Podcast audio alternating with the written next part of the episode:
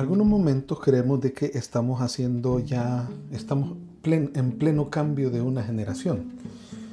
Normalmente decimos nosotros, la de la generación anterior, decimos que somos mejores que la generación que viene, que la generación que ya está ha perdido muchas veces eh, su educación, eh, ya no saludan, no agradecen, eh, no miran a los ojos, no tienen tiempo.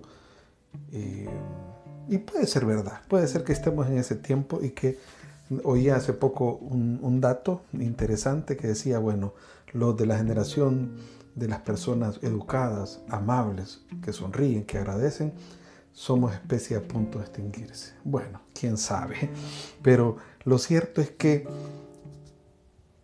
la falta de agradecimiento en algunos momentos parece ser quizás un acto de, poca importancia.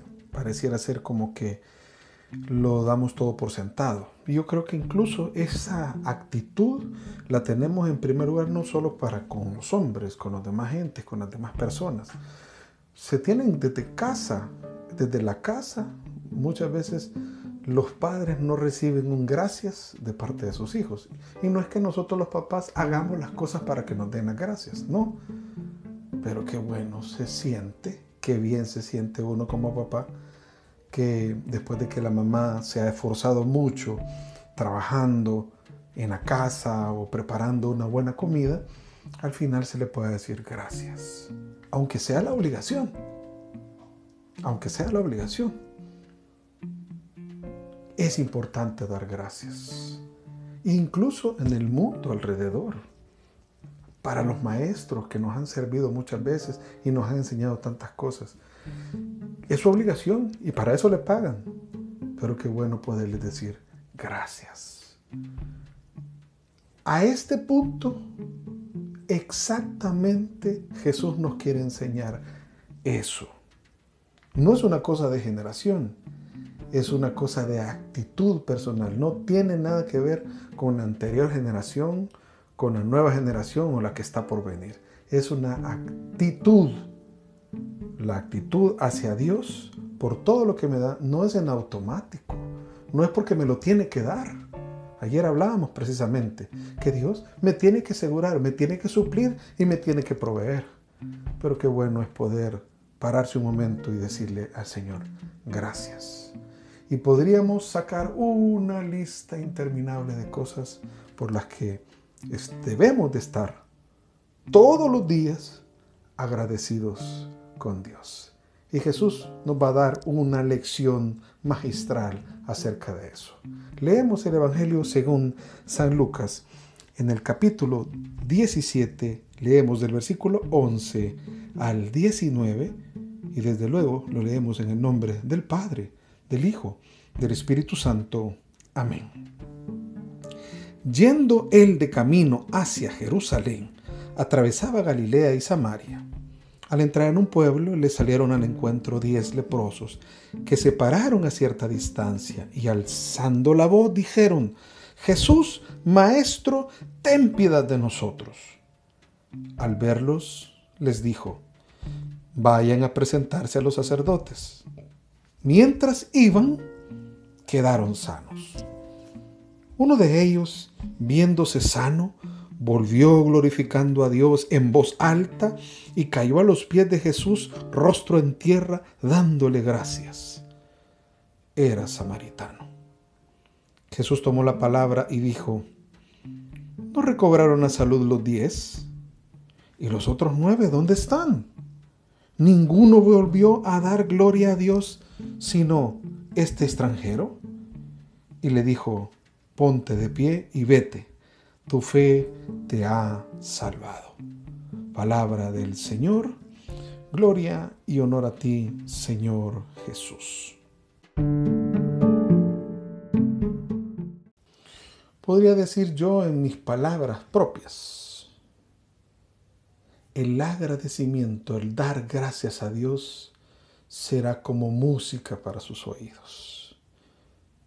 Conste, no es que Dios necesite alimentarse de mi acción de gracias, de mi gratitud, que Dios necesita de mí. En realidad, Él no necesita nada, o sea, mi agradecimiento, mi alabanza, mi gloria a Él no le agrega nada a la gloria plena que Él tiene. Él tiene la plenitud de la gloria, tiene la plenitud del poder, Él tiene la plenitud de la alabanza. Es más, Él tiene millares de millares de ángeles que lo que hacen es alabar, exaltar y glorificar su santo nombre. Eso no lo hace más Dios, porque Él es Dios. Eso no lo hace más Señor, porque Él es el Señor. Pero el asunto es que si Él es mi Señor, Él es mi Señor, es totalmente cierto que Él va a cuidar de mí, que yo no tengo que tener mis afanes puestos en qué voy a hacer, qué me voy a poner, de qué me voy a vestir, de qué voy a comer, sino que descanso plenamente en Él. Muy bien, eso es verdad, eso es cierto. Pero así de tal manera, mi corazón tiene que mostrarse agradecido en todo momento. San Pablo en una gran cantidad de ocasiones en sus cartas, y lo mismo lo hace Pedro y lo mismo lo hace Juan, diciendo, sean agradecidos. Demos gracias a Dios en todo momento y en todo lugar. Sean agradecidos. Y lo repite y lo insiste. Porque es, insisto, no es algo que le añada a Dios. Es algo que no, nos añade a nosotros. Yo soy el receptor de las gracias de Dios, de los dones de Dios. Yo soy. Usted, hermano, ha recibido tanto de Dios, tanto, tanto. Es decir, en realidad, pudiéramos hacer una lista y la lista nos resultaría interminable de cosas que nosotros hemos recibido de Dios. Nadie, absolutamente de los que me están escuchando, puede decir en algún momento, a mí Dios se ha olvidado de mí. Posiblemente hoy, no te confundas, hoy puedes estar pasando un momento de prueba, hoy posiblemente estés pasando por un desierto, hoy posiblemente estés frente a alguna situación que como dijimos ayer, tú creas que te supera en las fuerzas humanas, pero eso no significa que Dios te haya abandonado. Eso no significa que Dios no te haya dado nada. Y nosotros no tenemos que aprender a ser absolutistas. ¿Se han fijado que la mayoría de veces nosotros en nuestras expresiones verbales somos absolutistas? ¿Qué quiero decir eso con absolutista? Nunca me han dado a mí eso. A mí siempre me va mal. Toda la vida me sale todo mal. ¿Eh? Y en realidad toda la vida nos sale mal. En realidad nunca hemos recibido. En realidad siempre estamos mal. No. Pero tendemos a absolutizar como que fuera una regla de vida. Y eso es peligroso porque hace que relativicemos la acción de Dios. Hace que si quiero yo, acepto lo que Dios me da, si quiero yo no, entonces no me siento movido en agradecimiento. Siento que no debo de agradecer. Todos los días nosotros amanecemos, ¿sí? Amanecemos, pero ¿se ha puesto usted a pensar en cuánta gente no amanece? ¿En cuánta gente no puede abrir sus ojos? ¿En cuánta gente no puede caminar? ¿Cuánta gente tiene que amanecer en un hospital? ¿Cuánta gente murió ayer de un accidente? ¿Cuánta gente murió ayer de hambre? ¿Cuánta gente no tiene la fortuna? Algunas fortunas que usted tiene. Y si usted enumera, me acuerdo yo la oración que de pequeño hacíamos con nuestros hijos cuando íbamos a dejarlos al colegio. Te doy gracias, Señor, por este día, por la vida que me das, porque puedo ver, oír, hablar, caminar, respirar. Digo, simplemente acordándome, simplemente acordándome de los cinco sentidos que tengo. Porque ¿qué sería mi vida si yo no pudiera ver? ¿Se complicaría o no? ¿Le hemos dado gracias a Dios porque podemos ver hoy? No me quejo porque digo, ay, tengo que usar estos lentes. Uy, sí, ya me estoy quedando ciego. Uy, No, es decir, porque es más fácil quejarse. Pero no hemos dado gracias porque podemos oír. No, porque nos molesta porque el, joven se molesta porque la mamá no le oyó bien. ¡Ay, mamá, usted! Y no damos gracias porque podemos oír. Que cada detalle, si, si somos así, en vez de ser absolutistas, creo que deberíamos de ser muy detallistas porque perdemos de vista todo lo que Dios nos da todos los días, insisto. No hay un solo día de nuestra vida donde no veamos la mano de Dios. Estos, estas personas que nos relata el Evangelio en San Lucas, dice que Jesús entonces estaba de camino a Jerusalén. Es la tercera ocasión en que San Lucas nos relata que Jesús va camino a Jerusalén. Es para que no nos olvidemos. A partir del capítulo 9 hasta el capítulo 19, vamos a ver en un retorno de Jesús a Jerusalén. ¿De dónde? De Galilea, que fue su centro de operaciones, de acuerdo al Evangelio de San Lucas, iba camino de Galilea, atravesando todo eso, hasta llegar a Jerusalén. No es otra cosa más que un sentido de que Jesús va hacia la cruz, porque ese es el sentido para, el que, para lo que Jesús vino, para salvarnos en la cruz. Tú va atravesando y, para, para ir de Galilea, de Galilea hacia Jerusalén, hay que atravesar Samaria. Entonces, al parecer, en los confines, en las zonas limítrofes entre estas dos regiones, eh, allí en una aldea le salieron al encuentro diez leprosos, dice. Eran diez, que se pararon a cierta distancia. ¿Por qué se paran a cierta distancia? Porque así lo decía la ley. El libro de Levítico, en el capítulo 13, versículo 45, dice, el que ha sido declarado enfermo de lepra andará harapiento y despeinado, con la barba tapada, e irá gritando, impuro, impuro. Mientras le dure la afección, seguirá impuro, vivirá apartado y tendrá su morada fuera del campamento. Quiere decir, siempre buscaban los lugares limítrofes, muy probablemente en algunas eh, catacumbas, cavernas, apartados. Entonces, a lo lejos ven a Jesús. Y miren qué curioso, porque después nos relata que uno de estos leprosos era samaritano, los otros eran judíos. Los judíos y los samaritanos no se llevaban, no se topaban, se odiaban, se odiaban a muerte, no se podían ver.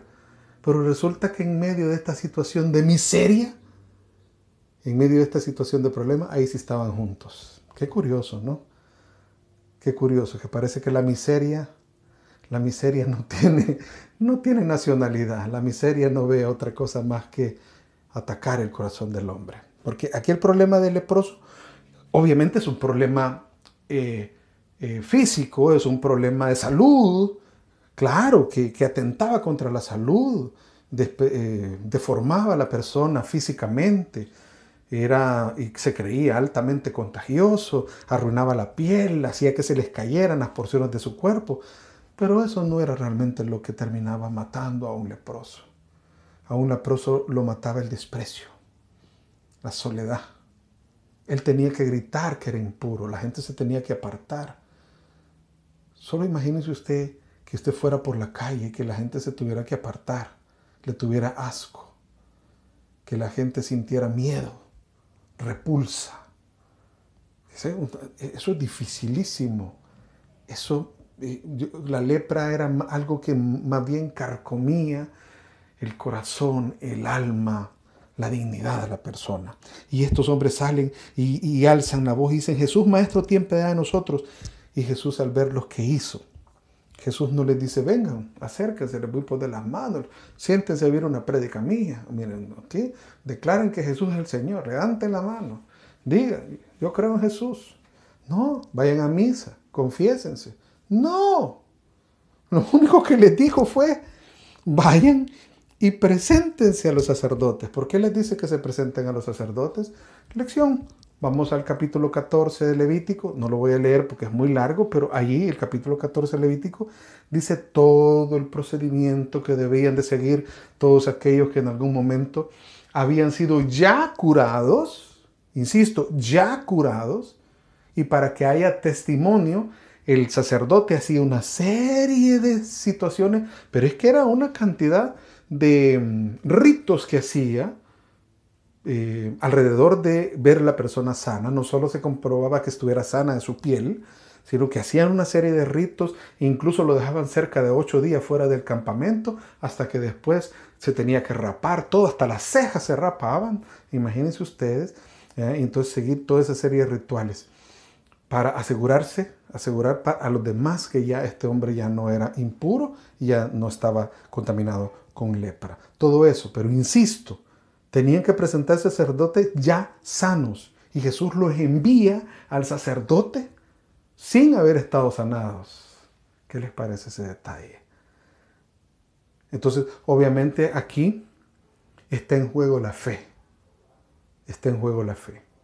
¿Tuvieron fe los diez hombres que, que se fueron a sacerdote? Claro. ¿Fueron obedientes? Desde luego que sí. Creo que conjugar esas dos cosas es importantísimo. Fe es creerle. Creyeron en Jesús, que le pidieron que tuviera compasión y misericordia, y Él tuvo compasión. Él vio la miseria, vio el sufrimiento, vio el dolor que ellos tenían, vio la falta de dignidad, vio, la incomprensión, vio la soledad, vio el miedo, vio la angustia, vio todo lo que estaba encima de ellos. Claro que tuvo compasión y los envió el sacerdote. Cualquiera de ellos hubiera dicho en ese momento, pero momento, antes de ir al sacerdote tengo que haber estado sano, ¿no? Esa era una sencilla lógica, pero no, obedecieron. Obedecieron, ¿por qué? Porque tenían fe. Es impresionante eso, es muy bueno. No vamos a hablar solo mal, vamos a rescatar eso. Tuvieron fe, creyeron en las palabras de Jesús y fueron obedientes. Interesante. Pero lo curioso es Incluso ellos vieron una operación de su milagro porque mientras iban quedaron sanos. No todos se fueron al mismo lugar. Porque si uno era samaritano, él tuvo que haberse presentado a los sacerdotes en su templo en el monte Garicín. ¿sí?